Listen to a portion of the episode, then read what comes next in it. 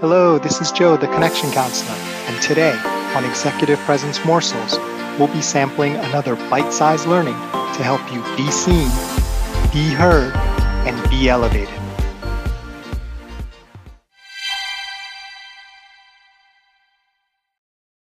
Hello, welcome back. So, today I wanted to share with you an issue that can cause a lot of stress and a lot of discomfort and pain to people. And that has to do with how to deal with an individual at work. Um, could be your manager or it could just be someone on your team. It could actually be someone who works for you. Um, where the two of you just cannot see things eye to eye. And especially if that person has some sort of uh, authority or power over you, they're constantly insisting that things be done a certain way, the way they would do it, but it's not necessarily the way you would do it. So the challenge here is how do you continue to work well with this person and deliver without losing yourself by becoming sort of a clone or, or, or a robot? And how do you instead keep your authenticity, but at the same time you know, not make this person so angry and they give you sort of bad marks or a bad review because you're not doing things exactly as they said, because that typically is not a good result either. So how can you sort of um, blend these two seemingly like oil and uh, and water uh, type ingredients to, to get them to, to work together? So the principle I want to share with you, um, it's based on some work by uh, Marshall Rosenberg uh, on nonviolent communication. Super, super useful stuff in, in terms of uh, interpersonal relationships. Highly recommend checking out um, some of his stuff if uh, if you're interested. And what Marshall talks about is uh, there's a difference between the needs people have and kind of the wants that they're expressing. And I'm going to replace wants uh, in, for this conversation with expectations, right? So someone may have an expectation that you do something a certain way, and they're very inflexible on it, right? That's how we've come to this point in the conversation. They will just not budge and are not willing to accept anything that deviates from their expectations. And that puts you in a really hard spot because you're not them. And maybe even if you, um, even if you don't think their expectations are unreasonable or bad, it's just not the way you would do it. So, uh, it's not really uh, the most effective use of you to just do something that the way someone else would do it. And that kind of hints to the solution here, which is to move almost a level above, like higher and away from this level of expectations or wants to the needs and understand what is the actual need that is going on. Because generally, when we can connect on the needs, what they need, and as well as what we need, generally both sides can come up with additional behaviors or um, expectations that will mutually meet those needs because they're at a such high level, they're at such a universal level that it's rare that uh, people's needs would actually contrast. However, the expectations and the actual behaviors and the things, that's where you get uh, a, a, lot of uh, controversy and a lot of argument and a lot of disagreement. So, um, you know, for example, um, it could just be the need of the ultimate goal of what you're trying to do, which is, um, you know, to to be selected by giving a great presentation or to um, meet a certain deadline, right? That is very different than you have to use these bullet points or this template, or you know you have to have this sort of makeup in the pitch team.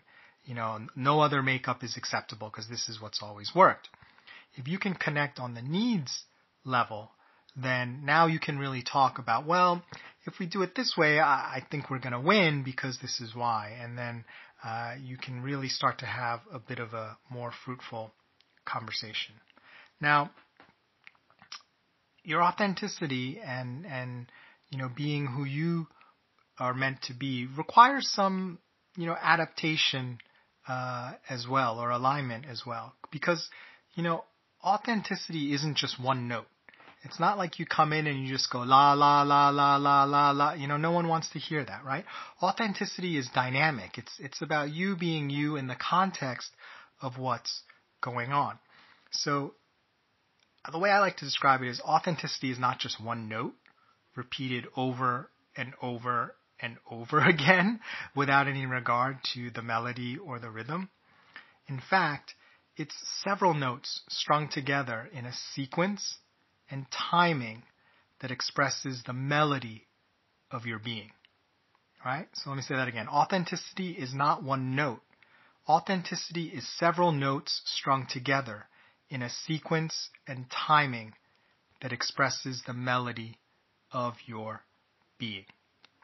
So when we think about things differently in this way, when we move up to the needs level, when we understand that our authenticity is not just one note, it can really generate a lot more space for us to move and a lot more opportunities to deal and get a positive result with someone who previously seemed almost impossible to deal with or um, we had to compromise ourselves. And, and, and a warning for those of you who may be like, oh, it's, it's too much trouble, Joe. I'm, I'm just going to do what they tell me to do. And the reason why I have a warning on that, and I'll use the music metaphor again, is when you copy someone else, right? And they may be amazing, right? They may be like the best in the business. But when you copy someone else, even if you mimic their melody perfectly, right? Their melody and their timing, you will not be playing it as beautifully as you can because it's their melody you're playing, not your own. Right? If you copy someone else, even if you copy it so perfectly, you are not fulfilling your true, full, authentic potential because you're playing someone else's music and not your own. And even if others in the audience are like, bravo, bravo, you did an amazing performance, Joe, even if they don't have a discerning ear, and they're not able to tell, you will know. And by you knowing, every time you do that, you betray yourself just a little bit. And it kind of, you know, contributes to, uh, not to be over dramatic, but like the death of your soul. You know, it shrinks your soul. It, it hurts you. It, it, um, what's the word I'm looking for? It, it, it, it makes you smaller. It, it, it sort of lessens you. So just a warning uh, for those of you who may think, oh, it's it's just a lot easier just to copy. Um, that's fine, and you know maybe you want to do that um, just to get through something. You don't have the energy, but you don't want to make it a habit because it really uh, sort of takes away from your potential and and it really limits you. So uh, your mission is to really think about that person that you're having difficulty with and think about what's that need level that you can uh, meet on and how can you share those needs and express those needs so you can be your more authentic self, connect with them, uh, and have a great result, whereas before it kind of seemed like that was never going to happen. Thanks for listening to Executive Presence Morsels. This is Joe Kwan, the Connection Counselor. Remember, it's not what you say do, or wear.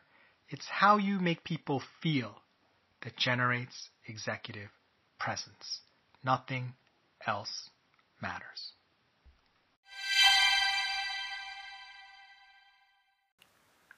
If you'd like, please stay tuned for a preview of tomorrow's episode brought to you by our sponsor.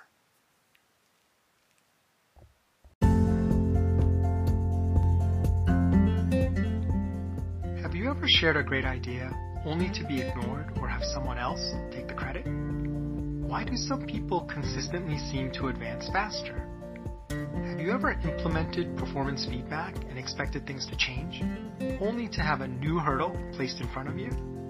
I'm Joe Kwan, the Connection Counselor. After years of coaching clients and while writing my book, Unlock Your Executive Presence, I discovered executive presence is the key to unlocking your career. but what is it? How do you get it? And can it be taught? In my online course, Executive Presence and the Diversity Dilemma, we explore how executive presence works. You may be surprised to learn, as was I, that it has nothing to do with what you say, do, or wear.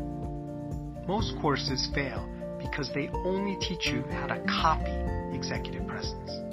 We'll start off by revealing how it actually works, which is based on how you make people feel.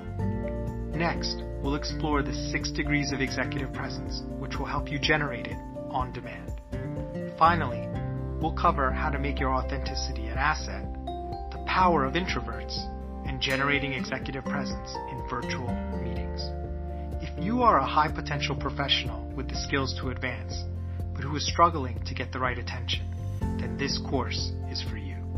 The first module is free, so join us today on udemy.com so you can be seen, be heard, and be elevated. Another day is here, and you're ready for it. What to wear? Check. Breakfast, lunch, and dinner? Check. Planning for what's next and how to save for it? That's where Bank of America can help. For your financial to-dos, Bank of America has experts ready to help get you closer to your goals. Get started at one of our local financial centers or 24-7 in our mobile banking app. Find a location near you at bankofamerica.com slash talk to us. What would you like the power to do? Mobile banking requires downloading the app and is only available for select devices. Message and data rates may apply. Bank of America and a member FDIC. Welcome to season 13 of Executive Presence Morsels. My name is Joe Kwan and I am so appreciative to have you here and I hope that this has really uh, been a helpful part of your executive presence journey. So this season I wanted to do a theme. Uh, all 10 episodes are going to be based on a topic that I love, love, love, which is Aikido. And it's not just that I love Aikido, it's that it has been fundamental to my development as a professional, in terms of my interpersonal relationships, and just kind of getting a deeper understanding of how the world works, uh, and has given me a really useful framework uh, in terms of understanding other disciplines and understanding them in the context of a framework that just really works for me. So you may have um, other philosophies, religions, or sports which develop a framework for you, and you start to see everything through the lens of that. And I think that is just fantastic for me. When you need mealtime inspiration, it's worth shopping Kroger, where you'll find over 30,000 mouthwatering choices that excite your inner foodie. And no matter what tasty choice you make, you'll enjoy our everyday low prices, plus extra ways to save, like digital coupons worth over $600 each week. You can also save up to $1 off per gallon at the pump with fuel points. More savings and more inspiring flavors make shopping Kroger worth it every time. Kroger, fresh for everyone. Fuel restrictions apply.